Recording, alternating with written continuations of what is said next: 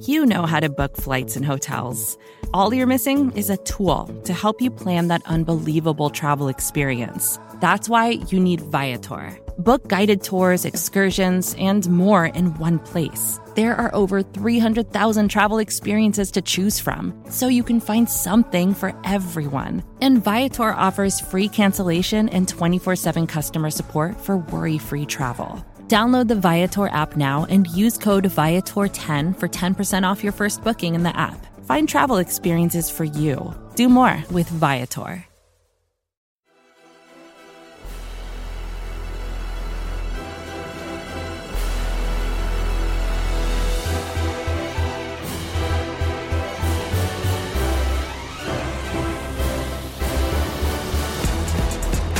Good morning, good afternoon, and good night. Welcome, one and all, to the SB Nation NFL show. A reminder before we get started that this show is brought to you by DraftKings. DraftKings Sportsbook is an official sports betting partner of the NFL. Download the DraftKings Sportsbook app today and use code SBNFL for a special offer when you sign up. That is code SBNFL only at DraftKings Sportsbook. As mentioned, this is the SB Nation NFL show where you guessed it, we love to talk about the NFL. We do that all week long. You can listen, of course, wherever you get your podcast, subscribe subscribe, leave a rating, write a review, tag us in your Spotify wrap. Those things are super fun. You can also watch us if that is your cup of tea on the SB Nation NFL YouTube channel, Facebook page, or Twitter page. Uh, you can basically access us wherever content is displayed across the internet. I say us, I say we. We are SB Nation, the fantastic, the GOAT, Rachel Prevet on the ones and twos. As always, my name is RJ Ochoa, and with me, my co pilot, the one and only, the handsome, the debonair with a voice as silky smooth as Frank Sinatra. It is.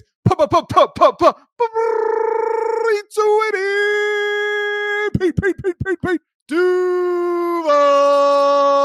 What a morning. You know, I don't I don't celebrate your failures like this. Wow. You know, you I, am such like our our relationship and our friendship is such a one-sided thing. Like I shower you with love and affection and praise. Um, I will say I did take a shot at you on Twitter, um, so that one is deserved. Yes. We'll get, of course, to the Cowboys blowing a 17-point lead um, against the Jacksonville Jaguars. I tell you what, though, Pete, I was told last week that only a real trash team would would go the distance with the Houston Texans. Right. So I'm very very excited to talk mm-hmm. about yeah. the Kansas City Chiefs. But before we do that, we have to talk about the team in the AFC West that had the highest quality win in Week 15. The team that that really put some pride back into the division, and that is of course the Los Angeles Chargers, a 17 to 14 victory over the Tennessee Titans. And joining us to discuss the LA Chargers from SB Nation's Bolts from the Blue, it is Michael Peterson on Twitter at Zone Tracks. Mikey P, welcome one and all. You have a Bye Buddy sweatshirt on. Um, can you explain that? Um, hope you find your dad. Oh, Elf. Um, Elf. Yeah. I'm, yeah. I'm you don't. Biggest, you don't ever seen Elf? I'm not a big Elf person. I I, wow. I kind no? of hate. I kind of hate Elf because it's like it's all people want to like make references to. Like this, I, I kind of hate like Will Ferrell is really funny, but like every Will Ferrell movie has become like the quotes that we knew people say in college. You know what I mean? Like we, we there are other movies and other films in the world that we can kind of pay attention. RJ's an angry elf. Yeah, I mean that's that's totally fair. I've become in recent years like a funny Christmas sweater guy, and so this is actually when I got back in college. I used to bounce at a bar mm. wearing this like during the holiday season, and I was kind of a fan favorite. Um, there's one, and I, I, can't believe I lost it, but I had a it was a black Christmas sweater that had uh, Harambe on it, wearing a Santa hat, nice. and it just simply said Harambe loved Christmas, and I just think that was the funniest thing in the world. Uh, you know, R.I.P. to him. I still miss him every day. Um, which is why I'm sad I lost the sweatshirt. Michael, would you would, were you the bouncer that would take the fake ID, or would you say take this back and get the hell out of here? The latter. Yeah. Okay. Yeah. Yeah. Mm. I had. You're I had. Not, you are not going to get it over me, but you can go try this with some. I, don't get me wrong. People tried. People tried with like completely different right. haircuts. I had like people hand me IDs of of people that were completely different, like ethnicities and stuff like that. Like I mean, they didn't. Right. There was no, you know, mm-hmm no respect for me at all. wow. Um, you know, Michael Peterson's um like work history is mm-hmm. very interesting. Uh, we've talked about this with him offline. We don't have to get all the way into it, but we found out a bouncer. Um, he also moonlights as Baker Mayfield, who will be the quarterback for the mm-hmm. LA Rams tonight on Monday Night mm-hmm. Football. Uh, but the better team in LA, the Chargers, Michael, right. again escaped with the 17-14 point win over the Tennessee Titans. Late in the game, Tennessee ties it up. And I tweeted out, I said, man, this is so frustrating how the Chargers can't be consistently good. Last week, we all gave them their flowers after the big Sunday night win against the Dolphins. And here they were. They struggled, but by the hair on their chinny chin chin, they beat those Tennessee Titans. Yeah, this unfortunately was uh, kind of another usual Chargers game where they they start pretty strong, and there's a lot of games this season where they go out to a 10-0 lead, and then the offense kind of disappears through the second and, and third quarter. Um, I think after last night, it's been eight straight weeks of uh, no touchdowns in the third quarter, um, and I want to say it's quite a few weeks in a row now that they start with a three and out opening with the ball in the second half, but in in true Chargers form, uh, when the game had to be won, when something needed to happen, Justin Herbert comes out and puts it on himself and, and does just that on that final uh, drive. I think it was 48 seconds left, no timeouts whatsoever. Uh, he hits a 16 yard ball to Mike Williams and then a 35 yard pass to Williams up the right sideline to get within field goal range. Uh, for those who want to know just how crazy it was, um, it was a frozen rope. There was 0.7 yards between him and the sideline, 0.8 yards between him and the next nearest defender. Um, and I think Next Gen Stats had it at 22% completion percentage on that exact pass. So just absolute Herbert magic. Uh, but unfortunately, it'd be cool if they scored points, you know, between the first drive and the last drive. Now, the Chargers with the win and the Patriots debacle are in playoff position here. And I think the rest of the NFL is going to know, well, what did the Titans do to stop Austin Ekeler? 12 carries for 58 yards, two carries for 12 yards. I feel like that is something that a lot of teams would take in a playoff game against Ekeler. What did you see that the Titans were doing? Yeah, the, the Chargers offensive line, unfortunately, hasn't been all that great, even with guys like Corey Linsley um, and some of the younger guys stepping up, Zion Johnson at right guard, left tackle, uh, Jamaree Salyer. But you got to give it to the Texans, who, despite missing some of their front guys, I mean, all they kind of needed was Jeffrey Simmons, uh, who's been an absolute stellar uh, defensive tackle since the end of the league a few weeks ago. And even look back last week against the Dolphins, Christian Wilkins essentially took over that entire trench by himself and ruin the run game of the Chargers. So, for whatever reason, man, all it takes is one good defensive lineman to, to throw a wrench into the Chargers' plans. I mean, I think right. Bud Dupree, Bud Dupree played last night. I mean, just in general, uh, it just hasn't taken too much. So I think the biggest surprise though was the two receptions for 12 yards for Ekeler, who was, was coming real close to to being on pace to beat Christian McCaffrey's you know season uh, receptions mm-hmm. record by a running back. Um, and he needed to kind of keep going strong. He had eight last week. I think he needed to average like seven through the last four weeks, but two last night, uh, unfortunately, kind of bumps him off that track. But overall, yeah, they didn't need Austin Ekeler. I mean, they ran it with him. He scored his ninth rushing touchdown of the season. But overall, with the yeah. top three wide receivers back, they didn't actually have to dump it off to him as much as they have in the past. Michael, everybody's talking about the Chargers' schedule, mm-hmm. obviously, mm-hmm. to end the season, and it, it certainly looks very favorable. Um, you look at it now coming off these back to back wins at Indianapolis on Monday Night Football because we definitely need more Colts in our lives. Uh, the Rams, the battle for LA, the big one, and then at Denver to wrap it all up. Um, it's hard to envision this team finishing with fewer than nine wins. I mean, even if you you figure that they if they drop one of these, they're going to the playoffs. I I, know that that is a teetering kind of statement to say um, if you're a Chargers fan right now because you've been so burned right now because of that critical win over the Dolphins and Miami falling to Buffalo in the snow game. Um, the Dolphins, excuse me, the Chargers now the five seed, or excuse me, the six seed. Sorry, they're, they're they're no longer just the last team in. I mean, that's a big difference between having to go to Kansas City or having to go to Cincinnati in, in the wild card round. What is the ceiling? Like, like, do you believe or are you worried that the team with these these kind of slow, methodical wins that that formula isn't sustainable in the playoffs?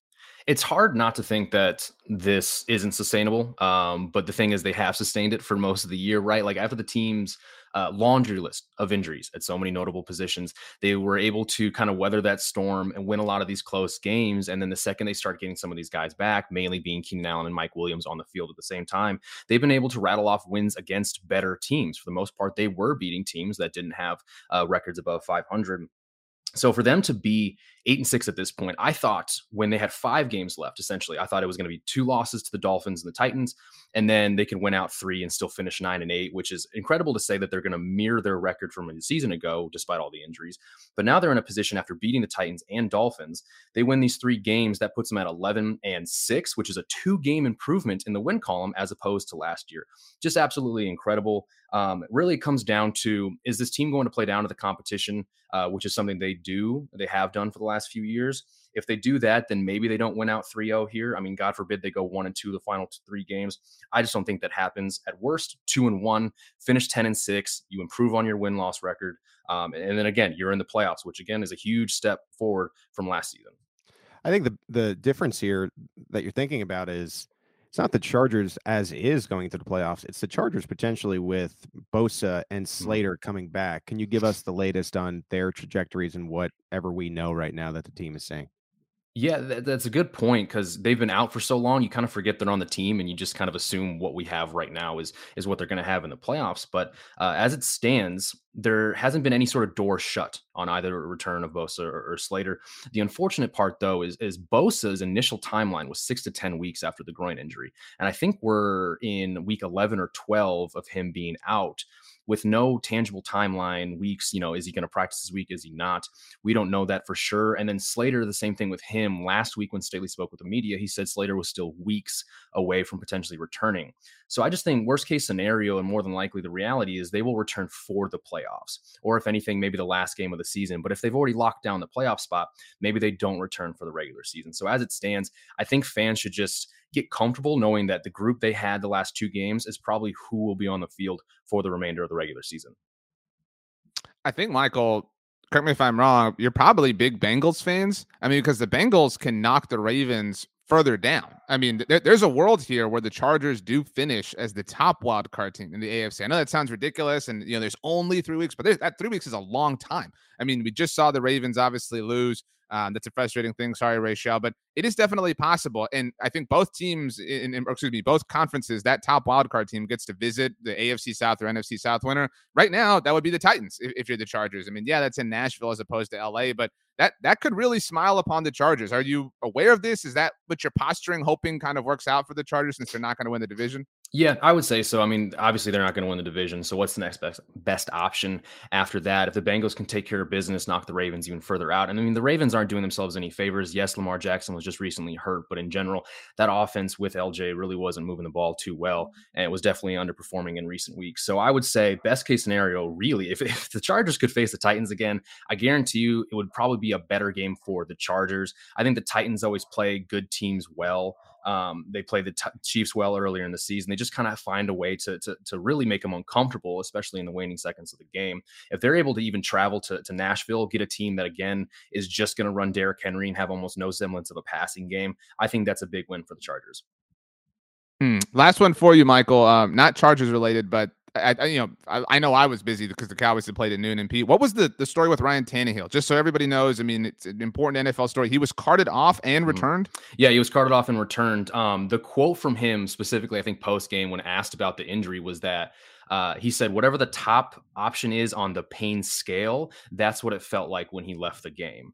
Uh, so you know the number mm. ten, the the bright red face, screaming in agony. That's what he said his mm. injury was. Um, but it goes in the blue tent, comes out. Uh, they cart him away, and then he does return. They tape the crap out of his ankle, but it's kind of crazy to think like, okay, if it was an unbearable pain, you just had it taped up and managed to play it. I mean, these are football players; these are tough guys. So it's crazy to hear him say that, especially after coming back.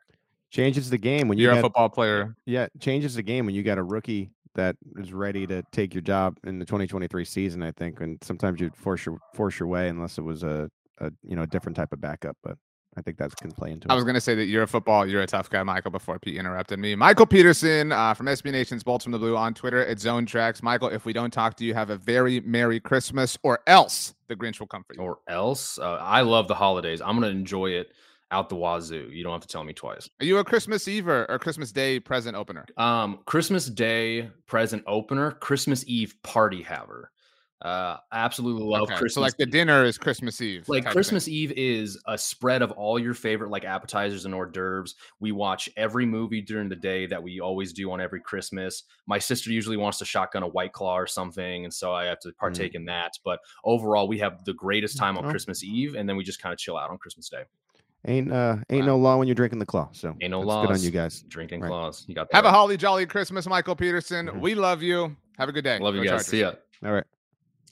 Pete Sweeney, the um I mean, we might as well do it. Right? Might as well get to it. Yeah. The Kansas City. Actually, before we get there, um, we're not going to touch on the Saturday games because look, we're in the moment. I mean, Sa- Saturday, as far as we're concerned, Pete, that was like 500 years ago in the NFL. the greatest right? comeback in Um, NFL history happened on Saturday. I, that's what I was just going to ask briefly. Give me, give me two sentences on all of Saturday's action. So, in two sentences, you have to encompass the three games that we saw.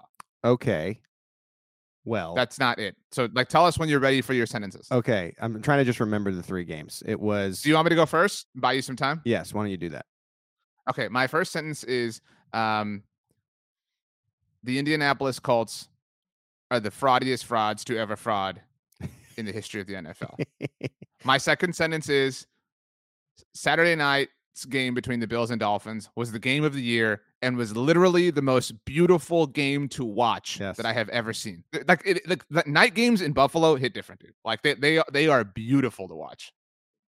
Kirk Cousins is the highest variance player in NFL history. Tyler Huntley is not Lamar Jackson, and Buffalo got lucky in their home stadium. That's that was actually only one sentence. So you have a second sentence to play with if you want to. huzzah. okay. Uh, well, we are now uh, five games through because the Seahawks lost to the 49ers on Thursday night. We had the three games, obviously, on Saturday. We just talked Chargers Titans with Michael Peterson. So that's five down, uh, which should make for a shorter show than usual. But um, that's typically not how we roll. I feel like the MF double MVP is, is, is still hanging in the balance, right? We, we can go a number of different ways. By the way, um, I do want to say um, he didn't tell me to relay this, but a message from the boss man uh, Michael Kist tweeted out on Monday morning. I don't know if you saw this, Pete. That and, and this message goes to the listeners. If you were trying to listen to any SB Nation podcast this past weekend and they were getting randomly stopped after about five minutes, um, Kiss said that the issue has been fixed. So Yeah. um, if that happened to you, um, whether it was the SB Nation NFL show or any particular team network, um, our apologies. Um, you know, it was Pete's fault. Right, NFL, you ready, Pete? NFL Saturday and World Cup. Nice timing for our our parent company there. Yikes. Seriously. Um, let's move on. Let's get to it. The Kansas City Chiefs survived. Oh my gosh. Yeah. 30 to 24. Woo. Unlike the Cowboys, the, Right. the Chiefs needed overtime to bury these Texans. I mean, That's it- right. That's true. what a weird uh, world. I can tell you every Cowboys fan in my timeline or my mention was like, nobody's going to talk about this. Nobody's going to say anything. Um, was it a struggle? What was it kind of a, you know, seeing the tweets from the Yeah. Arrowhead Pride account, there was a lot of like, huh, this is really happening. Oh, what's going on? How are we going to do? How, what's, what's, how's this going to end? Ultimately, What though, uh, the Chiefs do win, win the AFC West for the hundredth year in a row. Yeah, I- I think I think that's that's the big thing today. It's trying to appreciate what Andy Reid has accomplished here. I mean, it is just a complete reversal of the franchise, while also remembering this is a little concerning. Four weeks out of the playoffs, when you're flirting with the Houston Texans. But I, what I would tell you is one of the oddest games I have watched covering the Chiefs, and I've been doing it for a bit here, and it's crazy. They had over 500 net yards. Like if I told you nothing and said the Chiefs had over 500 net yards against the Texans, and I gave you no more information about the game, I mean, you would think that the Chiefs won 44 to 12 or something, you know? So even even like not to ignore your point, but even if I just looked at Mahomes' stat line, Right. Mahomes was 36 of 41. So five he threw the ball 41 times and five incompletions, 336 yards, two That's- touchdowns. Like to your point, I would have thought they smoked him. that's the best completion percentage with 40 passes ever, ever. So What a game. What a weird game. Football rules. it was just it, Wow. it was just mistake after mistake and it was also things they couldn't control in in Carl Cheffers and and the penalties they were calling. They called 10 penalties for over 100 yards. So you talk about that 500 yards, 100 of them came back. The Chiefs lost Brutal weekend for for officials, but but we Yeah. talked that Vikings game. They had two defensive touchdowns taken away. Awful, awful, awful week uh, for officials. The the Chiefs lost two turnovers. They've actually lost a turnover battle in eight games this year. They've won five of them, which is bananas, really, because you just you don't win when you have more turnovers. Their turnover dif- differential suffered again uh, in this game. There were uh, mistakes in the in the kicking game. It was just bad tackling, allowing the Texans timely football, and not a team that really should have been in it. It's a two quarterback system. They were missing their top two receivers. They were missing their entire offense in Dameon Pierce, and so it's a it's a bittersweet feeling. I think in Kansas City, you feel grateful that the Chiefs were able to squeak out this win against the worst team in football and win your seventh straight division. But again, you know, as you were saying again to Michael, Sure, three weeks is a lot of time, but in, in, the same token, three weeks is is not a lot of time. And if they continue to play games like this that they did against the Texans and the Broncos with these mistakes and letting the referees basically determine the game because you're not playing clean football. That's the only time really referee decisions can can. If you're playing 60 minutes, I, well, I know that the, that's that's what like it was bad. Yeah, this like, week, but I you know I hated um I was very, very on record about this. I hated how some, not all, but some Bills fans complained about the coin toss um, in overtime against the Chiefs uh, last right. year in the divisional round. And what I hated about that is like, dude, you lost the game. Like you have 13 right. seconds. You know what I mean? Like you, like if, if you play sound football, like the, the to your point, the coin toss, the ref, the official, the call, those things aren't as macro if you take care of things all throughout the game. And so, yeah, I mean, um, the expression that's been going around with the Cowboys, at least, um, you know, as it related to the Texans game, was was playing with their food. Felt like the Chiefs kind of play with their food a little bit here. You know what I mean? They got the win. Uh, how many division titles is this in a row? I'm actually yeah, seriously so asking. It is. It's it's seven, and that ties the Rams. I believe it was in the 70s. There's only been one longer streak, and that is the New England Patriots who did it in the 2000s, and they were at 11. So not trying to talk about next year, but if the Chiefs were able to do it next year, they would be alone at two. And uh, you know, at that point, kind of tied at two right now. Yeah, kind of, ch- kind of, I'm gonna chasing get, the Patriots in a way, which is crazy. I don't know if about. you know this, but so they've won seven in a row. Obviously, four of those with Mahomes. So it's not even all like not to discredit Mahomes. No, it began with Alex Mahomes. Smith I mean, in 15. Right. So 15, but 16, so, 17 were Alex man, Peyton retires and just welcome Kansas City. But so seven in a row. I I don't know. I don't know if you know how many did the Chiefs have prior to 2015. I would bet it's not more than like a lot more than seven. Like I would bet it's like eight or nine. If I don't have that offhand, but it was it, it, it they were few and far between you know, uh, for for, um, for time. The yes. Chiefs did clinch the AFC West, as mentioned. This was a big weekend um, for clinching. Entering this weekend, the Philadelphia Eagles were the only team who had clinched a playoff berth. They have not clinched the NFC East yet. We'll get there in a moment. Uh, Thursday night, the San Francisco 49ers clinched the NFC West. So both Western divisions have been won. The Minnesota Vikings clinched the NFC North with their win on Saturday that we talked about. The Buffalo Bills clinched a playoff berth with Saturday night's win over the Buffalo, excuse me, over the Miami Dolphins. Not the AFC East yet, though, but the Chiefs did clinch the AFC West. So we now have three divisions locked up through week 15. Ha- um, have that number. We'll see which ones come next. Have that number for you. So it's seven, and all the other teams in the division had 15 championships. So the Chiefs over the last seven years have narrowed it down to one. It's a three-way tie for first at 15. The Chiefs have 14 now. So it's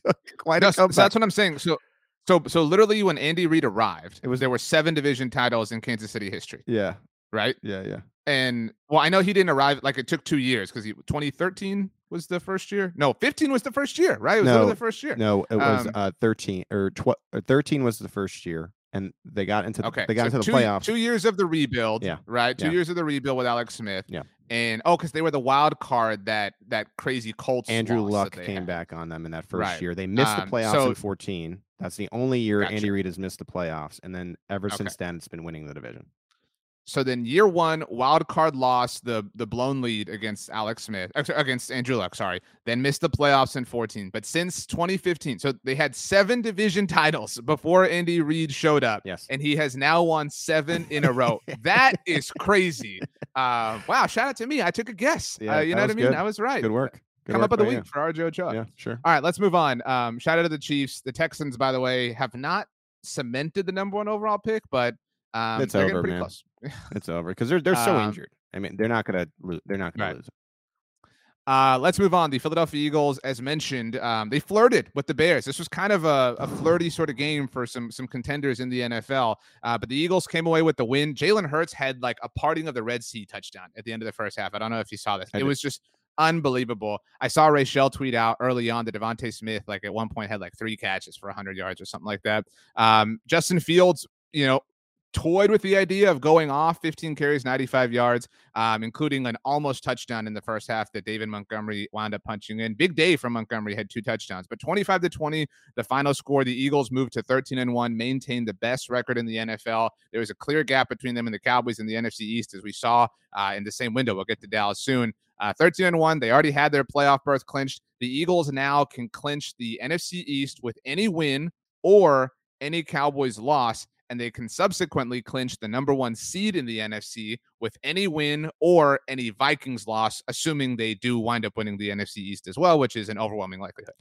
Yeah, the thing about the Eagles is just they're just the most solid team in the league, and you try to compare them to some of the AFC teams, but what you see in the Chiefs and Bills and Bengals a lot of the time is just inconsistency. We'll get to the Bengals, but they had to come back from 17 down, and and sure they did it, but you know I I just the Eagles are a team that for the most part this year has just come out and dominated games, and it's on both sides of the football, and they have the right now the MVP mm-hmm. favorite in, in Jalen Hurts, and this was a day when he threw he threw two picks, but that's okay because he's still doing it on the ground with 61 yards and, and three touchdowns. And AJ Brown and DeVonta Smith are just absolute weapons and very selfless. Like there are some games where it's just AJ Brown and Smith. I'll, I'll go on the mic and I'll say, I don't, I don't care about your fantasy team. It's just it's just such a, a solid team. And even when they have scares like this, they're managing to win those those tough games. It's a little bit easier to understand a scare versus maybe the most exciting player of the NFL in Justin Fields than it is the Houston Texans if you're talking about the elite teams of, of the NFL. And then for me on the on the Bear side, it's it's just a it's a it's a continued confirmation of this is a franchise star. It's a star. It's a star in the making in the NFL in, in Justin Fields. And I, you know, I that was the biggest question that they had to answer. If there was one thing that you wanted to accomplish if you were Ryan Poles and the Bears this year, it was can Justin Fields be our guy? And it's been a resounding yes. There's no question about that. So now they have to build a system around him. I think similar to what they did in Baltimore. Not exactly the same player. I you know I think that they're different players, but it's going to be a similar type of thing. And I think if they lean in, well, they do what Baltimore didn't. They need to give him some pass catches. You know what I'm saying? Like that's that's you, you, have to learn from. Baltimore. It's not right. it's, it's not good when your leading receiver is has 39 yards. But I I think I think it's going to be exciting, and I think the Bears can be spicy down the stretch. There's a lot of teams, Bengals included, Chiefs included, that will be watching Bears and Bills next week. And I, I just because of Fields and what you saw him do against the Eagles, I, you know, I think he can play spoiler. Um, and then just to wrap up, because I don't want to discount the the Eagles and and just think I'm talking about this this lottery pick team too much, but man, it, it it's almost it would almost be shocking if a if a team other than the Eagles came out of the NFC. I just think that's where we're at right now. I'm going to get to the Eagles briefly, but uh, or in a moment, but just briefly on the Bears, as you mentioned, I, I think for the first time in a long time, it feels like um like the darkest part of the night is behind the Bears, yeah. right? Like like they are, you know, That's very very yeah. clearly, yeah, they're they're clearly moving forward. It is it is still a process. Um, but but we're past the point where like you know early it was like oh Justin Fields had these like two games, these three games. You know what I mean? Like no, there's clearly a lot of talent there to work with. Um, it's exciting to think about what they can be. Obviously, as they continue this rebuild, um, so good for the Bears in that sense. They're just they're not there yet. They, they were never going to be there. The fact that they made this game close is, is a credit to them and a credit to Fields. Uh, but Philly, you're right. I mean, I, I, I you know on the MVP thing. Um, we said a week ago that kind of the the maybe contender to him was was Mahomes if Mahomes did a Mahomes thing. Um, you know, kind of squeaking one out against the Chiefs, I think hurts Mahomes' MVP candidacy. Um, I think Joe Burrow kept pace. You know, if, if things go the bank, I think the only way that Jalen Hurts is now an MVP is now no longer related to Patrick Mahomes. I think it's if Joe Burrow goes off or if Josh Allen goes off. I think well, I think the, the, league wants to give it to Josh. Allen. Our friends, at, you know what I mean? Our friends at DraftKings today uh, Mahomes is actually a little closer because he had a really nice, clean game, as we said. Whereas I think Jalen threw the two picks, but he Jalen is still right. at minus one fifty. Mahomes is at plus one sixty five, and the odds don't agree with you, RJ. And you may be right, but Josh Allen and Joe Burrow are at plus one thousand, which is far down. So, and then I'm next just, is like Justin my, Jefferson. My read on the the league, but the league like Josh Allen is like a chosen son of the NFL, right? Like the, right. the league loves Josh Allen. And so like you know, they're the number one seed in the AFC. If they hold on, if they you know what I mean? Like, and I've mentioned that Monday night game in the penultimate week of the regular season that's in Cincinnati. Um, if if Josh Allen, you know, locks up the one seed and you know what I mean with this like massive Monday night football performance or something mm-hmm. like that, I could see it going that way, but it, it would require a bit of teetering on Jalen's um, behalf. I think Jalen is the favorite. I think if the Eagles win the conference, I don't see how it changes. I just you, well, the votes are cast technically at the end of the regular season. That would be how. But I mean, you're right. Like even if, Mah- even if Mahomes were to get back in the position, sure. I just think the narrative but, is so, on Hurts' side. I agree with you entirely because even in this game, he threw two interceptions, but still threw for 315 yards, still yeah. ran in three touchdowns. I mean, like he is an explosive player who can find a way to get it done, really, no matter what's happening around him. And that's what I'm saying. Like, if they slip, but like now we're at a point where any slip up is kind of inconsequential. Uh, you know what I mean? Be- because they they all they have to do is win one game to to clinch the division or clinch the one seed. You know, like there's there's no more like big moment. You know what I'm saying? Like there's no more like game of consequence for the Eagles in the regular season. The next time that the Eagles are going to play a game where crap is on the line, where they're kind of sweating, is in the divisional round in overwhelming likelihood, right? Because you know and, they're they're going to win this. Thing. And Hurts has the best defense in football, arguably, on his side, right? You also have the situation in in Philly where it's four defensive linemen have never had ten sacks on the same team. Haason Reddick is there. Uh, Javon Hargrave is there. Josh Sweat is now at nine and a half, and Brandon Graham is at eight and a half. This is with three games to play. They're probably going to do that, and it's just that the no, Patrick Mahomes doesn't have that that caliber of defense on his side, and if that's who they are saying is his closest competitor, no one else is close. It's just man, it's hard to believe it's not going to go to, Jalen Hurts this year. Something that something crazy would have to happen. I think. I don't know who. Uh, if I had to pick a team, because I would love to see the Eagles lose. If I had to pick a team and like bet to bet everything on, like one game, I don't know who it would be. I mean, I think it, I think I'd probably pick the Chiefs. You know what I mean? If I had to have one game, but man, I'm kind of close to picking the Bengals. Like if the Bengals are at full health, um, but I mean, I I would just take the Chiefs because I'm Mahomes and Kelce, and you know, just kind of reliability in that sense. But um, it's hard. It's hard to not you know feel like this is the Eagles' thing to lose. I mean, I, and like I'm saying, the, the, the, challenging part, we, we deal with this every time this happens when, yes. a, a, team like runs away with something is okay, like is is the rest gonna hurt them? That's gonna be the narrative for the next month. I, because like I said, they don't have any consequences coming up for a month. I have something to ask you, and I can't really feel like I'll, i can answer this question without complete bias because I think everybody knows what I would say. Take your Cowboys out of it, right? So the Cowboys somehow are non-existent in this scenario. The Eagles make the Super Bowl what do you what would be make for the perfect Super Bowl Sunday if the Eagles are playing who? Like who would you want to see them playing on Super That's Bowl what Sunday? I just said. I, I, would I would probably pick the Chiefs. Like I I would like because I would want to see. Is that the, the most entertaining Bowl, game? Obviously. Is that the most entertaining? Well, that's a different entertaining. I mean, yeah, yes and no. I, um, I, think, I, mean? I think like, it there, is, there would be a lot. I, I feel like I can't answer that question. It would also be entertaining from like an Andy Reid standpoint. Right. You know what I mean? Like that yeah. would be interesting. Yeah, yeah. Um, I would I would be just as interested if it were the Bills. I, I think we we overlook this. Um, I talked about this with Jason Witten actually at BTB recently. Sean McDermott is from the Jim Johnson tree. Like that that dude, Jim Johnson, former Eagles defensive coordinator, great. I mean, you know, that dude lives in my mind, or you know, will forever live in my mind rent free because he destroyed Tony Romo year in and year out. And Sean McDermott comes straight from that tree, so he has a history with Philadelphia in that sense. Um, I mean, so entertainment wise, it, it, would be any one of those things. I really, really, if the Cowboys don't exist, I really want an Eagles Vikings NFC Championship game. I really want that. Like that would be so mm. much fun um, in a lot of ways. Um, I know every Eagles fan listening would be like, "Oh, I'll take that," but it would how about know, be uh, entertaining, especially if it went the other way. How about Stefon Diggs uh, versus the the Vikes in the Super Bowl? That might be interesting as well. There's there's a lot of, of storylines here. That's true. When you need mealtime inspiration, it's worth shopping Kroger, where you'll find over 30,000 mouthwatering choices that excite your inner foodie. And no matter what tasty choice you make, you'll enjoy our everyday low prices, plus extra ways to save, like digital coupons worth over $600 each week. You can also save up to $1 off per gallon at the pump with fuel points. More savings and more inspiring flavors make shopping Kroger worth it every time. Kroger, fresh for everyone. Fuel restrictions apply. Another day is here, and you're ready for it. What to wear? Check. Breakfast, lunch, and dinner? Check. Planning for what's next and how to save for it? That's where Bank of America can help. For your financial to-dos, Bank of America has experts ready to help get you closer to your goals. Get started at one of our local financial centers or 24-7 in our mobile banking app. Find a location near you at bankofamerica.com slash talk to us. What would you like the power to do? Mobile banking requires downloading the app and is only available for select devices. Message and data rates may apply. Bank of America and a member FDIC. Let's move on. Um, let's just do it. The Dallas Cowboys Woo! blew a 17 Woo! point lead um, in the second half to the Jacksonville Jaguars. Um, wish, wish the Jaguars are coming. Are, you know, wish someone would have seen it coming.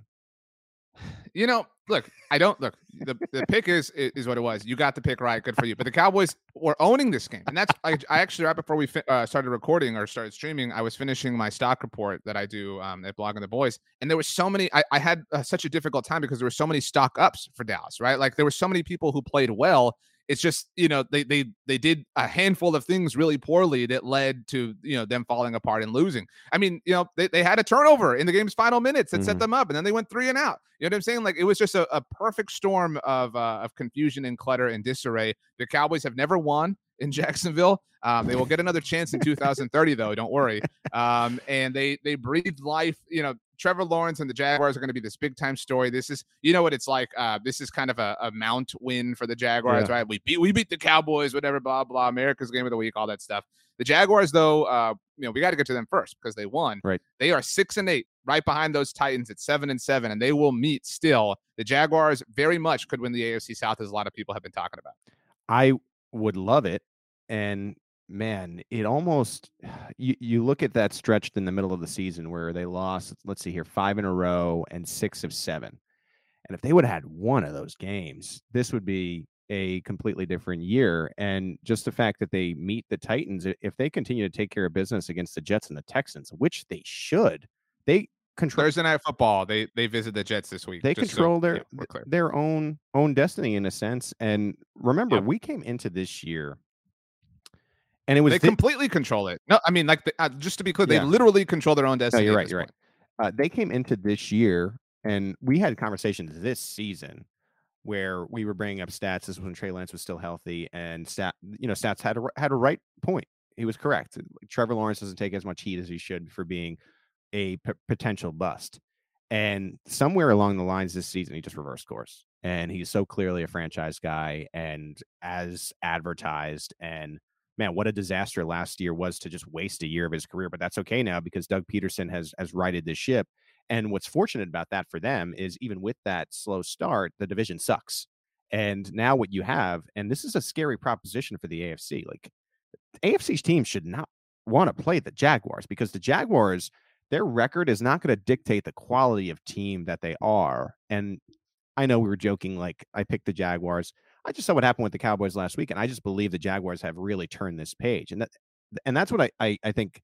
I know Dallas is probably pretty ticked off. You you have a better pulse on, on that than I do, but the but the Jaguars are not. What I'm trying to say is the Jaguars are not a six and eight team. They're just they're not. They're they're a different team than they were at the beginning of the season, and this is a higher quality loss than I think probably Dallas is swallowing this morning when they look at that record. That's true. But, and I think I, I don't want to take away from what you're saying. I just think some full context is necessary. And sometimes that's why I love the SB Nation NFL show because, you know, like you cannot, none of us, nope, nobody can watch every single game in, in high level detail, which mm-hmm. is why like this podcast is so helpful, right? Because like right. I didn't get to watch the Chiefs Texans game. So it's, it's helpful context for me to, you know, hear from you. Yeah, yeah. And similarly, I don't want to take anything away from Trevor Lawrence whatsoever. Like what he's doing, like you're right. Like he's a franchise quarterback. You know, even if the Jaguars miss the playoffs, like it's a very exciting time in Jacksonville moving forward. Obviously, next season there'll be a really vogue pick to win the division and stuff like that. But I mean, near the end of this game, Jaguars are down by three. They ultimately get a field goal, obviously, to tie the game and send it to overtime. But and th- there was a, a, moment where Evan Engram, you know, it, it, looked like he went out of bounds, didn't go out of bounds. So th- that moment goes to review. The Jaguars had to burn a timeout because he was ruled in bounds. That was their final timeout. So officials are, are checking this out and they're about to realize, or they're about to, you know, as everyone's watching, they're going to rule that he was out of bounds. Excuse me, in bounds. Yeah. Um, and so we we know that the clock is going to start the moment the officials ultimately, uh, I'm I'm getting the play wrong, but ultimately, like the the sequence is the Jaguars had a clock stoppage by way of the right. officials, and the moment the officials set the ball, the clock was going to run. Greg Olsen is like detailing this whole sequence for us on the broadcast. He's like, "Look, the moment the officials get set, that that clock is going to start running." There were like 35 seconds left at this point in the game. And, and Greg Olsen's like, Trevor Lawrence, he has to be ready to go right there, right now. The moment the officials back off, you got to snap that ball. And what happens? The officials go up, they set things up. And Trevor Lawrence, he wasted like 10 seconds. I mean, he's standing there with the clock running and wasted like 10 seconds. And to his credit, hikes the ball, throws a pass, gets in field goal range. They call the timeout. They tie the game. They go on to win it. Yeah. But my point is like, that is a, a, a like bare minimum, low hanging fruit level thing that a franchise quarterback has to know. That like that's Of a troubling thing, But procedure, I'm not going to like, get on no, a like, I'm just- procedural stuff in his second dude. year. But like that, you got to know that. You have like that, no, like, I don't- Trevor Lawrence has played enough big time football games to know. I don't. kind of I don't stuff. disagree. And- just like and- a just like a seasoned veteran probably shouldn't do an underhand pass and cost their team the game. I, I think. I think the both points can be true. So I would also add to that, like we're sitting here rightfully throwing flowers at Trevor Lawrence. Trevor Lawrence's team won the toss in overtime. He went three and out. Mhm. Went- I mean, he went three and out, and you know the Jaguars won this game because of a tip ball that they returned for a touchdown off the interception. So that doesn't mean he's a loser. He sucks. He's great and he's awesome, and he has turned the page, and that is a good thing for the NFL. But this was not won off of the mighty arm of Trevor Lawrence near the end of the game. He did uh, definitely bring them back over the course of the second When- half as a whole, but he, he had a very critical sequence of errors that could have cost them what is a valuable win. I don't. I do not disagree, but I guess the counter argument is the Cowboys have a great offense. When that team puts up 34 points and you're able to get four touchdowns and over 300 yards, sure, you're right about the mistakes, but the only reason they were in this game was because of Trevor Lawrence. So like, So It's I agree with that. it's- so on the Cowboys. On the Cowboys side of things, it looked like you know, okay, they've responded very well to the the lackadaisical performance against Houston. They were up twenty seven to ten. You know, at the same time, Chicago was playing Philly tough, and you're kind of allowing yourself to like, wow, you know, if this goes a certain way, Christmas Eve is going to be electric. You Yeah, know, all yeah. this stuff, and and then you know Dallas just kind of falls apart, and you know Dak Prescott threw what is literally a, a game losing pick six. Um, it's, it's been shown and seen many times by many people. The all twenty two angle. That ball is is perfectly placed. Noah Yeah, Brown just yeah. just tips it up. You know what I mean? And you tip it up, and and anything bad can happen. And and the worst thing did. Um, you know, I, I would say Dak was. I, I actually invented a new category for my stock report called volatile stock. Like he and Noah Brown both had incredible games that had these awful moments. Like they, they were ultimately great performances that just had the wrong thing happen at the wrong time. And now every Cowboys fan is like freaking out. I mean, I I really I have gone um you're a wrestling fan. What is the opposite of a heel turn? face turn.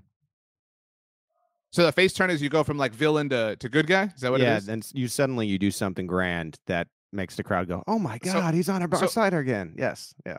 So like I've done a face turn, like because I nobody bagged on the Cowboys like I did, but man, the discourse around them is Yeah. ridiculous. Yeah, so yeah. they did. I don't. I don't know if you saw this um, because your WFT lost on Sunday night. Ugh. uh, the Cowboys clinched a playoff berth. They are a playoff team. There and look, I recognize this is sad and pathetic, but it it speaks to the state of the Cowboys over the last 15 years. They are a playoff team for a second straight season for the first time since 2006 and 2007. Think I- about it. Like it had it had been 15 years since they were a playoff team in back-to-back years. is the counter argument and is the underlying problem that if the Cowboys strike out and go one and out, this playoff berth costs you Sean Payton in the long term? Is that a thing that still exists, or is that I don't like I don't think that like that, that doesn't concern me anymore. I Yeah. mean, like you, You- know, look, Well, we know you're a you're look- a big McCarthy guy. I I mean, I know that. But like th- this is look, if you had to bet your your life savings on the Chiefs or the field to win the Super Bowl, who- what would who would you bet on? All right, is this podcast going live in Kansas City? I If you, you, you have to bet your life savings yeah, I would bet on the Chiefs or the field, I would take the field. is there any team that you would take over the field? No, there isn't, right? Because winning the Super Not- Bowl not is this year. difficult. I think in previous years, but Right, I- possibly not this year. Some sometimes there are years, right? Whatever. But like, you know, 2018, we all would have bet the Chiefs. Right? We said, screw the field, give me the Chiefs, give me this Mahomes year, whatever. But like, Yeah. it's a very hard thing to do.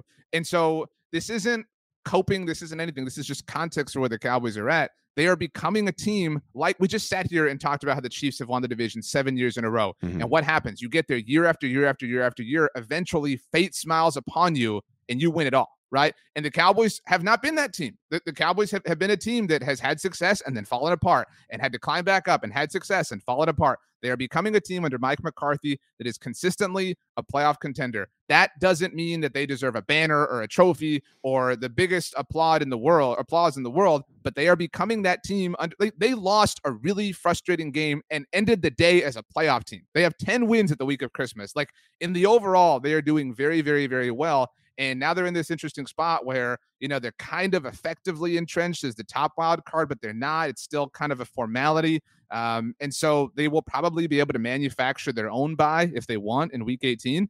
Uh, but they are going to, in all likelihood, visit the NFC South winner. and then probably go to Philadelphia in the divisional round. Yeah, and I I think that you're going to get three NFC East teams in in the the the dance here, along with you're getting at least three, maybe all four. Right. I think the Lions probably sneak in because they're just playing really well right now, and I just think they have something. They got some kind of juice going, but it's it's just crazy, you know. And and that's why uh that's why I think the NFL is loved by so many people. We came into the year being like, you know, the NFC East is just is it is what it is. You know, it's it's still in the NFC doldrums, East. and now you have three of the four teams, maybe four of them getting in, and at least three of those teams had questions about whether they could be a playoff team this year. So that's just a great part of the NFL. And look, you're right. Uh, there is a, a solace there, but I can understand Dallas's frustration. Uh, you mentioned the Lions. Let's move on. They got to 500. Detroit Lions, seven up, seven and seven after a 20 to 17 win over the New York Jets. Dan Campbell his beer. He just wants to drink a beer and put his feet up, the, RJ.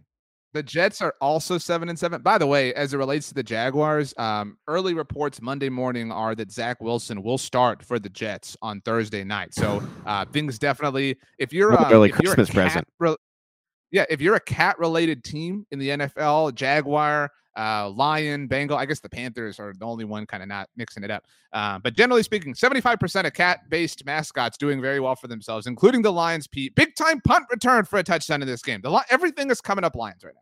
I I love the Lions. They're they're a scary team because they're playing their best football at the right time. The Lions, of course, get the come up of the week. This was a team that we wrote off and forked, and they are on the brink of getting into the playoffs. And this was a very hot pick to emerge in the offseason. And I think a lot of those same people jumped off the bandwagon when they really thought that they were one year away. And say what you want about Dan Campbell. I never jumped on at that point. I'm here now, but I waited. I wasn't I wasn't well, part of that what, ridiculous. What what I would say is like, you know, as goofy and as gimmicky as the great Dan Campbell is, he deserves credit for keeping the confidence afloat and just staying the course. And it's been impressive. And for me, I I just think if the if the the the, the Lions are able to get in this dance, it's probably going to be as the seventh seed if we're we're trying to be honest with each other here, which means they would play. Yeah, there's there's no other way. That's that's the only way forward at this. Point. Which point. means they would play the the Minnesota Vikings or the San Francisco 49ers, and especially if it's the Vikings. Remember the game where they're favored and and and everyone's like, why why are they favored against? They, they won that one I know that, that was two weeks ago, but, and they barely lost when when they visited Minnesota earlier this season. And and that's that's a a a interesting game when you you know and you talk about the seven seed being added to to the the the playoffs a few years ago.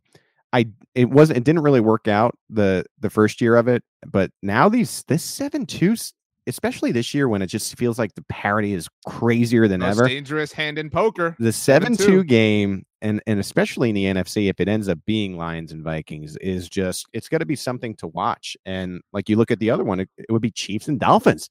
That's really interesting. I just love the I love oh, the seven two matchup all of a sudden. Um, I asked Brandon this a week ago on the mixtape. I'll ask you now. So Vikings Lions, if that's the wild card matchup right now, you're picking Detroit, right? I picked the Vikings to make the Super Bowl. I would probably stick. We with, both did, right? I'd probably stick. Well, you're, allowed, look, you're allowed to change. Like you're no, allowed to adjust based. I feel like this is how but, I feel. I I had a preseason pick. If I changed at the beginning of the playoffs, I don't deserve credit for that preseason pick. So I would I would stay with the Vikes, but I would feel very nervous about that pick. Okay, so we both acknowledge that it's very possible that the Lions could beat the Vikings in Minnesota in the yeah, wild card round yeah. if things shook that way. Uh, that would mean that the Lions would be the team visiting the Eagles in the division round, as opposed to the, everybody's kind of penciling in the Cowboys as the lone wild card team to win if if you know things go this way. But that would be that's what I asked Brandon is like I, I, would still pick the Eagles. I imagine they'd be like four or five point favorites, but like that would be like that's the team you don't want to see. Like the Lions are the team that could go in and just ruin something that seemed super obvious. You know, I think right. the Chargers are kind of that way in the AFC. You know what I mean? Like like we're all sitting here like, oh yeah, Eagles are gonna move on, whatever. You could see the Lions just showing up and like winning, like playing over their heads, winning one game they're not supposed to, and then getting blasted themselves the next week in the NFC Championship game. Yeah. Because that would be the NFC championship game, to be fair. Well, I just think we're entering a, a playoffs in a couple weeks here where just it I think it's gonna be as wild as this weekend was. where you just didn't know how games are going to go. It doesn't matter record wise. It's not going to matter seeding. And for a long time, I I just I felt like confident that the AFC would come down to three teams, but it's just been so crazy that like, would you be stunned if the Chargers or Dolphins were playing in on you know in, in a in a division round? Would you be stunned if they somehow met in an AFC title game? It would be surprising, but would it be shocking? I mean, I don't know at this point. I think the only I think There's the only nothing. I think the only shock available whole- in the NFC would be the Eagles losing, and even that, as good as the Eagles are, wouldn't be the craziest thing in the world. And so this is going to be fun. I, I I'm just so See- excited for the NFL playoffs. The current NFL playoff picture, the only shocking thing to me would be the Giants beating the 49ers. That would be the only like holy crap that actually happened thing. Um, I do want to say about the Lions, and we can touch on the Jets briefly. So they had their bye in week six, and then the next week they got destroyed by the Cowboys and Dak Prescott's return 24 to 6. The next week they lost by one possession to the Dolphins. I don't know if you remember that. It was Mhm. a while back, 31 to 27. Since then, so basically since the day before, since since Halloween, they have lost one game Hmm. and they have won six. They're six and one post Halloween. The lone loss, that very close game at the very end that they dropped to the Buffalo Bills. That's it. Like, I mean, they're they're a, a crazy, you know, Josh Allen throw to Stefon Diggs on Thanksgiving away from winning seven in a row. And their next three games, the Lions are the at the Panthers, which they should be favored, right? I, we oh, Battle of the Cats. we we actually probably have those that that I, I don't know what the spread is now. Can you look that up quickly? And then the Bears the next week at home. I believe the line should be favored again because they're at home, and then at the Packers, they're three point favorites over the Panthers. Yeah, just a- to and then at the Packers, I would think that that would either be a toss up or I, the Lions might be slight favorites in that. Well, maybe maybe Green Bay would be like one and a half or two and a half. I'm I'm sick of like, oh, Aaron Rodgers is going to do this when like all the evidence this season points to the contrary, right? You know what I mean? Like he has yet to, except for beat the Cowboys, he has yet to do like the Aaron Rodgers thing we expect. But it would be very Aaron Rodgers to, to like for the Lions to need that game to have won. You know what let's I be mean? li- Won let's be liberal there be- and say that the, the the Packers the most they would be is like four and a half point favorites, but still, I don't think it'll be that much. I'm probably in the two and a half to three range. Eh, eh, if if I'm guessing at this stage, what you have is three two games where you're going to be favored, and then three very winnable games to get yourself in the postseason. So Lions are spicy, and and I think on the NFC side it's the Lions, and on the AFC side it's the Jaguars of that 13 seed and March Madness that you're just a little unsure about if you're the four seed. You know what I mean? It's that team that has eh, you know they're a little quirky and can stun you if you're not careful. So I'm looking for this. If you can buy me some time for a moment here. Oh, here we go. Uh, Jeremy Reisman, uh, who runs Pride of Detroit around here, tweeted this out early Monday morning. The Lions playoff odds per 538. If they go three and zero, they have a 96% chance of making the playoffs. Yeah. And of those three games, what do you think is the most likely loss? If you had to pick one, Hmm. Maybe the Bears. Maybe the Bears. so if they go two and one and lose to either the Bears or Panthers, 52% chance. That's so still good. more likely than not. Um, and even if they go two and one and lose to the Packers, 48%. So, you know, just you I just know. think those, that Uh, defense. I think that defense has some question marks, and Justin Fields is just ridiculous right now. And I could just see one of those. Justin Fields. Right. This is the game you remember. He spoiled the Lions' chances right before he became one of the better quarterbacks in the league, type thing at the end of the year. And I, I don't know. I'm pegging him for that. And ho- and Are we ready to um a lot of people hope. we ready to bury the Jets? Yeah, let's do it. I mean, What do you think? and it's not really their fault. It's Zach Wilson's fault. You know what I mean? Like Mike White's injured. You know what I mean? Like you just this isn't going to happen. You're gonna they're they're going to drop to seven and eight on Thursday night, and at that point, it's just too difficult. Hmm. Yeah, I I like mean- the, I like the Jags on Thursday night.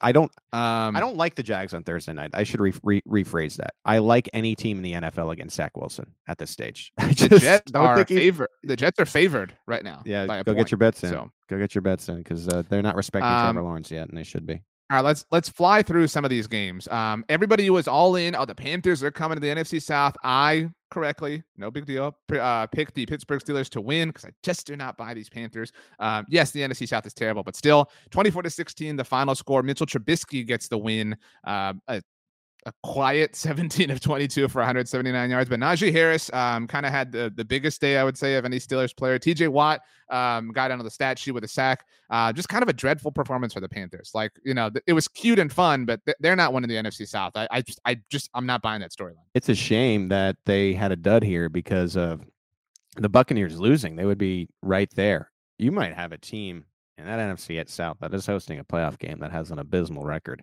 and it might be Tom Brady. Well, they're they're one Bucks loss away from being a below five from having a, a below 500 record, the division winner, because every team has nine losses except for Tampa. I don't So even once think- Tampa gets nine. I don't even think the Panthers are out of it yet, even with this loss. That's how bad the division has been. They're not out of it yet at five and nine. And they still play the, the Bucks in week 18. So you're right. I mean, it could swing. That's that's what we're paying attention to at Blogging the Boys. Is like because it's it's it's Dallas at the NFC South winner, right? Like that's what this is going to come like, down to. most likely, Uh, yes, but- yes. Most likely Tampa. But um, Sam Darnold sacked four times by the Steelers, as Rachel notes. Uh, this was supposed to be quick. Um, is are the Steelers going to win out? Get above 500? I hope so. That's been something I've been quietly rooting for. I want to mention this to you, RJ. The Buccaneers are under some pressure now. As I'm looking at the standings, what I'm realizing is every other team in the division is five and nine. So if, w- if one team puts it together, the Bucks are going to be uh, under under steam to to finish out strong Amazing. here. Amazingly, the Bucks. You're right. So the Bucks five and six and eight. Excuse me. This was supposed to be the, about the Panthers. I Uh, apologize. but yeah. every other team five and nine. So the Bucks lead the division, not only with a six and eight record, they have the worst point differential of all four teams. they are negative Ugh. 41. Is this Tom Brady's and, like- last year? You think after this disaster? I so Tom Brady is six and zero against the Cowboys, right? Sure. And so the the Bucks um have the Cardinals on Sunday Night Football because that's what we really need. Um, but so like we think that's we'll get to the Cardinals momentarily. Um, so once they get to seven wins, again, it, it could go any way, but like it's it's difficult to see it not being the Bucks. It would be sweet retribution if the Cowboys did end Tom Brady's career, right? Like if, if the Cowboys go to Tampa in in the wild card round, win, and Tom Brady retires and never plays again, that would be a point of satisfaction uh, for me after going 0 and 6 against him. But I mean, you can't put anything past him. Like, and again, this is supposed to be about the Panthers, but like, uh, let's just go ahead and transition as we're talking. The Bucks Uh-huh. lost um, to the Bengals, and so we'll get to, to Cincinnati soon. But like, like that that will live in my mind forever. Like, I do not want to go to Tampa. Like, I don't care how bad they look. I don't Yeah. care about any of it all. I do not want to play Tom Brady in the playoffs, no matter what. I, I don't I could see why why you wouldn't and and I'm I'm surprised that they did they have to keep Tampa Bay and Arizona as the Sunday night game because of Christmas? Like they you couldn't switch the times Yeah, there? So so there are only just so everybody's aware. There's only three games on Christmas. It's it's going to be so Christmas is Sunday. Uh, it's going to be like Saturday this past week where there's a noon game, a three o'clock game, and a night game. So the the true sort of like NFL day this week is Saturday. The majority of games taking place on on Christmas Eve. Um, so yeah, they can't move it because it's Tom you know, Tom there's only there's only three games. Tom. I mean the Buccaneers are gonna they should win out you would think with the Cardinals Panthers I don't know, but look, we don't need to spend time on the bad teams. Cincinnati got this win. They are super impressive. Mhm. Um, I mean, they they find a way, dude. Like, I mean, I really, really, really like this Bengals team. I, I more so then I thought. Show up UTB, I was like, oh man, now we're really looking at Tampa winning this thing, and they came back and outscored them from that point on, thirty-four to six. I, I'm not, I'm not sure if everyone got that robotic RJ mode, but I, I think you froze up for a second. But you're just saying you, you were impressed by the, the fact that they were able to stay with it and come back being down 17. Yeah, they, were- they were down 17 nothing and outscored them 34 to 6. And those six points were in the final minute of the game, kind of garbage time. Like the Bengals dug in Yeah. and changed everything. I think most impressive too is is the four touchdowns from Joe Burrow, but it wasn't it wasn't this Burrow chase thing. They went to four different receivers. It was Chase, Boyd, Wilcox, and Higgins. And you're seeing that trust from Burrow, where we we know about the top three receivers, but even adding a fourth to the mix and just finding a way, I, I think was impressive. Like you you talk about that that Chiefs game and how the stats were so impressive, but they don't you know were flirting with the loss to the Texans. These stats weren't all that impressive, but it was grinding and finding a way, and it was the defense. The defense gave them additional opportunities. And I think that's a very underrated part about the Cincinnati Bengals is just how strong this this defense is and in providing Joe Burrow short field and opportunities and timely and just an ability to beat the elite quarterbacks of the NFL. And that that's what makes Cincinnati a, a scary proposition. And they're right there. I mean, everyone's talking about the Chiefs and Bills in the AFC. It could play out in a way in which the Bengals sneak into that position too, which no one is really considering at this stage. And I think that's a mistake. I agree. I think Joe Burrow is the most hiding in plain sight elite quarterback. I, I think everybody acknowledges that he's really good, but he's more than that. You know what I mean? He is elite. Let's just be clear here about the Bengals and their situation. I, I, I covered the Chiefs. I'll tell you, I I believe Thank you for I believe that they'll win their final three games against the Seahawks and then the Broncos and then the Raiders. But but if they don't, the the Bengals eh, one Chiefs loss gives the Bengals control, control over their because they play the Bills, and they have the tiebreaker against the Chiefs, and and they play the Ravens and have an opportunity now to win the AFC North. They needed that. Yeah, and and and like eh, let's just even take the way the Kansas City part out of it. I think they'll beat the Seahawks. That's two division games. Like you really never know what can happen in a division game, especially when the division just seems to play the Chiefs tough. And and the, the Raiders are a team that still kind of has a little something to play for, and they got the Raiders on the schedule. Like the Bengals aren't I saw, are still in it for they're, they're very much in it for the buy, is what I should say, especially with the Chiefs sort of playing down to their competition at the moment that's that's the way Joe Burrow wins MVP. That's what I've talked about before. Yeah. Um, you know what I'm saying? And so I don't know if you saw this. The NFL teams this season are three and ten the week after playing the Texans, and that obviously includes a Cowboys loss um, yesterday. Uh, but you're right. So one, so the Bengals need to win out, and one Chiefs loss, and they're the one seed yep. in the AFC. Correct um, which would and that would also presumably knock the Ravens down from the five seed to the six seed, uh, which we talked about with uh, with Mike a little while ago. Uh, so congratulations to the Bengals. Let's get through these two very quickly. Uh, the Saints beat the Falcons twenty one to eighteen, which leveled them in the NFC South. You could argue the Saints should be six and eight um, as opposed to the Bucks based on last week. Uh, but 21 to 18, the final score, both New Orleans and Atlanta, five and nine. It was Desmond Ridder's first start, 13 of 26 for 97 yards. Yeah, not not much to to say about this one. It's it's two division teams playing each other, and they're, both bad. I, I think Atlanta's seeing what they have in, in Ridder. I don't know if we've seen nearly enough. It's good that we're going to get to see him the rest of the season, so they can see it. That, that's why like they're out. Right. Like I, you know what I'm saying. The Falcons are out of the, the the NFC South race at least. And good on them for for realizing that and at least seeing what they they have with Ridder. I mean the the passing game wasn't great, quite quite obviously, but I you know this is a a guy that's starting to get his feet wet in the NFL the Saints, I guess you could say that that they're still breathing just because that division is so poor. But this feels like a throwaway game that's not going to matter in the in the grand scheme of things. Yeah, I mean the Saints. I don't know. The the Broncos messed up the most of all teams that traded away their their future, you know, top draft picks yeah. um last offseason, but the Saints are right there, man. Like what like at least the Broncos, you could argue like they believed in Russell. Like that that idea had flaws, but it made sense, right? Like mm-hmm. why were the Saints what what were they thinking giving up their first round pick? Like it just yeah, you know, it's tough scene um in uh in Nowlands. But um last one before the last one. Um, actually, we have two more to fly through. Speaking of the Denver Broncos, uh, led by Brett Rypien, uh, beat the Arizona Cardinals in a game that Colt McCoy was knocked out of. So Trace McSorley, who has a very popular TikTok following, um, had to come in. The Cardinals stink. They're four and ten. Done. The Broncos are four and ten. The only thing this did uh, was upset Mookie because um, all the fans of field goals now saw their first round draft pick of Denver worsen a little bit. Yeah, I don't know about Arizona. I think it's a it's a team that's ripe for a regime change at, at this stage of the game. And you got Kyler coming back, and they're one. They've got one of the worst situations in the league. Eh, you know, at, at this stage of the game with with that situation. And then on the on the Denver side, you still with the backup beginning the game, we're down nine three in the third quarter, and and really needed to have a strong ending to your your day to win. Just two bad teams in bad situations, and I think the one thing that these two teams have in common is that they're going to be looking for a head coach this offseason. Mm. Uh, the Las Vegas Raiders. I have there are there are so few things it seems like could happen to where we could say I've never seen that before mm-hmm. in the NFL, right? Like, like, but somehow, some way, like every season, kind of, kind of tends to give us. You're one. a well-known proponent of the scorigami, as they say. You love this type of thing. Well, this isn't a scorigami. Thirty to twenty-four has happened many times, but the way uh, that the Raiders won this, a playagami, if you will. Yeah, I I have never seen this before, never ever in my life. it, in any so like people freaked out about the um the Titans interception yeah. that happened. Did you see this? The tip back in. Yeah. I've seen that before. Uh, I, it's like in 2007, mm-hmm. Oklahoma State did it. NBA Jam. But I have never ever seen this before. The game is tied at 24. The Patriots are for whatever reason throwing laterals. I mean, Jakobi Myers gets involved and Chandler Jones, former Patriot, I, I can't even call it picks it off because it's technically a fumble. I, you know what I mean? Like I, I have an, throwing it backwards. I have some analysis of this. I think that this is this is what I think happened. I think that they were in the middle of a play, and in the NFL, these players are always like, you got to get to a place of muscle memory, right?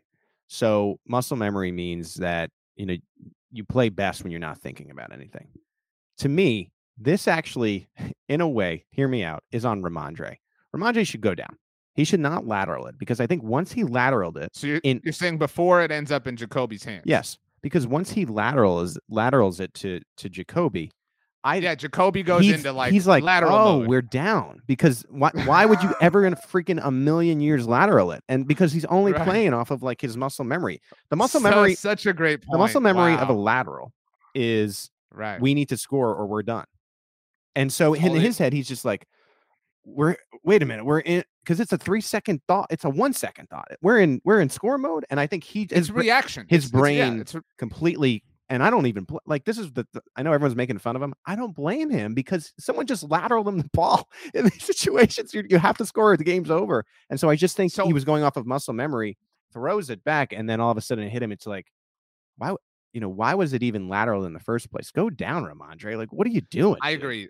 Rhamondre is skating by as far as blame Yes. is, is concerned here. But to me, that that goes back to like the Trevor Lawrence thing. Like I told you about, like in the break, every, Doug Pederson has to be telling Trevor Lawrence, dude, the moment the officials get set, like the clock's gonna Yeah, run, yeah. right? So somebody like whether it's Belichick or some, somebody has to tell everybody before that play, no matter what, do not lateral. You know, like I'm sure now people will say, like, don't lateral it, but like no matter what, the game is tied. Do not turn the ball. We're gonna try this crazy thing. Do not turn the ball over. And to your point, Rhamondre pulls at that thread first. Rhamondre is the first person who literally turns the ball over. But we're, we haven't even talked about Chandler Jones. What a stiff arm. Poor Mac Jones, dude. Mac had no Jones chance. on Jones Like, crime there for oh sure. Oh my gosh. Yes. But like, I have never. Have you ever seen that before? Ever in your life? That kind of walk off touchdown? No, and what makes it even funnier is it's against the team, the guy that's supposed to have Oh, the guy, the- so the, coach who like coached. who's so fundamental. run it Yeah, like a that's great point. machine, no mistakes, do your job. I thought it was telling that that Belichick went into the locker room and he essentially sta- told the guys to stay together. I mean, this is this is a loss that could ruin your season, especially the way that it ended. And I, I think he'll have the guys ready next week. But I, unbelievable, and it keeps the Raiders alive, and very barely, right? But but it does keep them at least in the mix. If they lost this game, they were done.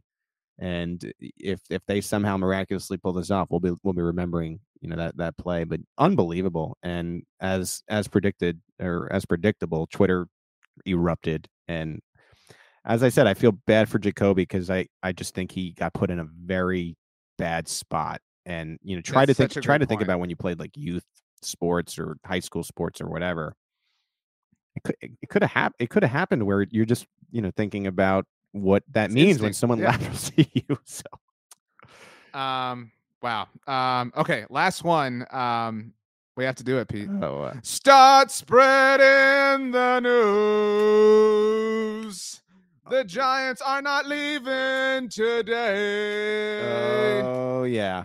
The playoffs are coming for the It New oh. York Giants. Yeah. What a huge win for the New York, once again, good at football Giants. man, get these referees some blue unis. Am I right? At the end of the Oh, game, there. Uh, no, no, you know, one. I've seen, I've been watching football for 37 years, and I ain't never seen a ref make a call as egregious as this, but I'll take it. What It are you talking about? Of course he had money on the game. I don't care. Look at our Giants, eight and five now. We needed that win. I'm glad that All we got to do is sneak in. Remember Eli against the Patriots. If it can happen, then it happened twice, not once, but twice. It can happen again. You think the birds? are Uh, Those dirty birds, you can't fly in the winter. Wa- They, they gotta fly south. Washington Commanders fans and their and their big hats have something to be upset about. This morning, the refereeing at the end of the game was, was tough. I know that everyone's looking to have a big conspiracy about the it was what McLaurin lining up at the end of the game. But if you really watch the clip, I think the referee is trying to point at that he is not on it, and he's trying to point it like, no, you got to step up. We don't know what was said, and so this This, conspiracy. this exact same thing happened to Jalen Tolbert, the Cowboys rookie receiver, against the Packers Yeah. in overtime, and we and we killed him for it. We were like, Yeah. you can't make that mistake. And so, like, I I hear Terry McLaurin, but Terry McLaurin has to absorb some blame. I wish we knew what was said because I I just can't imagine the referee would have said you're good and then thrown a flag. I know that like this is a a thing that happens all the time. The receivers on the line check with the ref to make sure.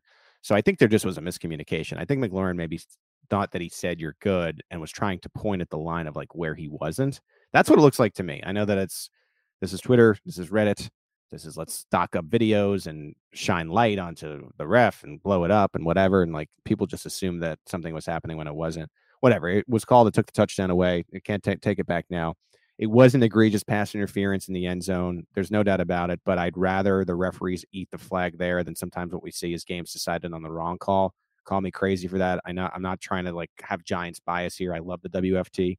People who've listened to this podcast know that I I I have a soft spot in my heart for the WFT. But it's a 60 minute game, right? And this was almost on its way to a tie again, which would the have been Giants deserved it. Like yes, the, the Giants like, deserved the, it. The command the commanders played poorly. Like I'll tell you, I'll tell you what the, played poorly. I'll tell you what the key part of the game was. This is before all the you know the referee stuff you know even took place was Saquon Barkley, they're just you knew that they were running it, and Dude, were, he was getting twelve like, yards oh of my freaking gosh. carry.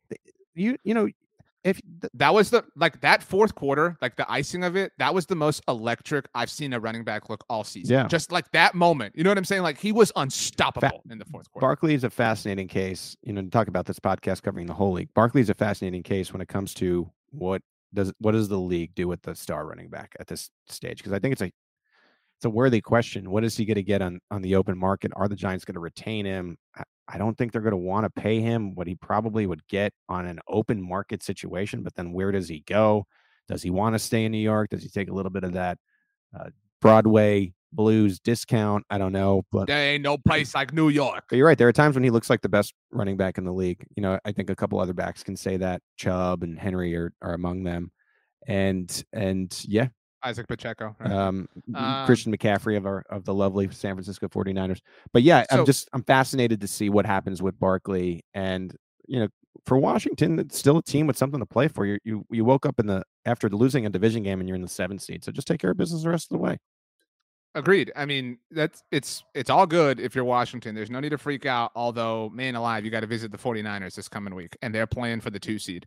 Um, and that could, you know, shake very differently. This week, the Giants are visiting the Vikings, and so if the Giants wind up winning that game, then the Niners obviously can take over the two seed, which is what they're rooting for. Obviously, uh, the Giants though Pete, could benefit. The Giant Giants are big Eagles fans right now, even though they lost to them recently. Because if the Giants lose in Minnesota, they're probably going to beat the Indianapolis Colts right? I think we feel that way. Okay. Week 18, the Giants are in Philadelphia. Very, very, very possible that Philadelphia has clinched the one seed and the division, obviously, by that point in time. And any win, if you're the Giants, certainly helps keep you alive in the wild card. when when you're Philadelphia, the way that Jalen Hurts plays, if you have nothing to play for, he sits. In my opinion, we'll see what Sirianni does. Sometimes they'll play a series just to keep their their feet wet. But you're right, that would be such a huge break for them is being able to play the backup in a game they they need to win. And let's be honest, the the Giants have become a team this year that can beat a backup. I think that's a safe thing to say. And so you know we'll we'll see what happens. But they're they're in good position. They had a little bit of a slip up here, but this was a big one for them last night of, of getting into the playoffs, which would be a huge success for for New York and for Washington as well. Hmm. It is time to welcome in Rachel, who is perfect in every conceivable way. Um, Rachel, first of all, are you somebody who opens presents on Christmas Eve or Christmas Day? Second of all, your big NFL takeaways, and third of all, of course, MF double MVP. Yes, we open up our gifts on Christmas morning, not Christmas Okay. Eve. Well, So I'm not a fan. I'm not a fan of that. Like you have to be patient. You know, you need I like Uh, so like it's like when your friends text and they're like, "I got this," and it's Christmas Eve. You're like, "What's wrong with you?" Like yes. today's Christmas. Like what are you Eve. doing? nothing like a hot cup of coffee, right? In in your Santa mug, and you say "Merry Christmas, everyone," and you're unwrapping a little gift. You got the caffeine flowing a little bit. Yeah, it's the best. Yeah. Yeah, no. Um, my t- uh takeaways. I have a couple rookie spotlights I wanted to touch on. One, got to give it from the Giants Commanders game. Kayvon Thibodeaux, huge game monster performance. He had 12 total tackles, a sack, three tackles for loss, a forced fumble, and the touchdown. So big play, big game for him. And also, even though uh the Falcons rookie wide receiver Drake London did have that fumble, I still think that him and Desmond Ridder are someone to just like keep an eye out on. I think that they have some really good chemistry. It's still early, they're young, but I'm gonna be watching them. So they were pretty interesting to watch. Um, and then I got to give it to the Eagles pass rush, who are definitely going down in history, like continue to dominate. Um, my points for today, I have to say, RJ was doing a phenomenal. Ah, He had it. I loved your point about like the Bears and you know the darkest part of the night being behind them. I really like that point that you made. Also about the Lions, you know, being the team that you don't want to see. Um, you had talked about the referees early, and I feel like you can't talk about the week 15 performances from all the teams without mentioning the referees because they were pretty awful. Agreed. Um, but then Here we go. Here we go. it came Ah. down to Pete. I really we your point on Justin Fields being the guy and how they need to build a system around him. Maybe Although the darkest thing was my line. Whatever. Gotta no re- big Yep, deal. yeah, those are both on the Bears. point, Always got to bring it back to the Ravens, baby. That's the key. I love it. and what won it for me was your take on the Patriots' Mm. wild play. Um, your analysis on that to me It was a great point. it was a really really good point. So RJ was winning. I'm not gonna hold you. Wow. But that that Don't you call it a comeback. You Jacksonville Jaguared me, Pete. I did. I blew a 17 point lead. We, sh- Wow. we should we we didn't even talk about that. RJ four days ago went on to Twitter, wanted everybody to know there was one SB Nation do expert who picked the Jaguars. I did mention that. I meant I mentioned that when we talked about this. I, I mentioned not not in by the not way- in detail though. Like you, I wanted to make sure I- that everyone knew that you spotlighted this bad boy. I also want to clarify because I have to everywhere that I have a microphone for a little while that my Nick Bosa Micah Parsons tweet last week was a result of a lost bet. Um, that dominated my social media sphere for a very long time. It was very frustrating. I So, I when I lost, I bought out of it. I sent I sent the winner a fifty dollar Chipotle card, and I said I'm not doing this. So then keep Mm. that in mind for the future. mm, That's not fair. You're not supposed to buy out of it. You Rachel revoke his No, NFL no, no, no, He- no, no, he's no, he's not lying. He really did that, No. by the I way. believe So I No. believe it. no, no. We're, we're not it was a Chipotle gift card. So he didn't even like you know. burritos. Just I endured three days of misery on the Right. Yeah, I'm not. I'm not. I'm not doing it. I'm not doing that. Well, I, No, I've, I've been picking better ever since, so it's, I haven't I haven't had to worry. Um, Rachel, I would like you to pick a Christmas song, a very popular one that Pete has to sing a little bit of. Uh, be careful, we don't want to get caught with rights things, Right. But just a little bit, you know, uh, as as we um, we head on out. So, what Christmas song do you want today's dou- MF double MVP to sing as we tie a bow? Uh, oh, by the way, I'm taking the Packers tonight, so Hmm. yeah, Okay. about yeah. Uh, but uh, Rachel, go for it. Pick the song, please. I like Destiny's Child, Oh, Eight gosh. Days of Christmas. Uh, That's a good one. Eight days. I don't know if I even know how that goes. Oh, okay, okay, okay, okay. Just do Mariah Carey. Um, what's, All what's I want for name? Christmas All is I want you. for Christmas All is you. for That's the Christmas. one. Yeah. Okay, here we go. Let me just let me let me let me let me warm up here. I don't want a lot for Christmas. There is just one thing I need. I need. I don't care about presents underneath the Christmas tree. I just want you for my own, more than you would ever know. Make my wish come true. All I want for Christmas is you.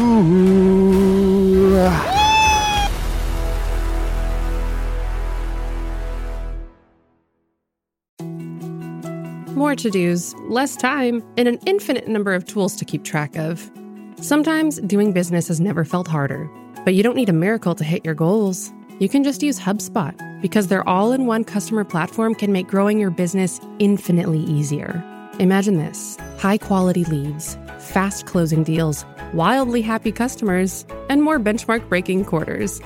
It's not a miracle, it's HubSpot. Visit HubSpot.com to get started today.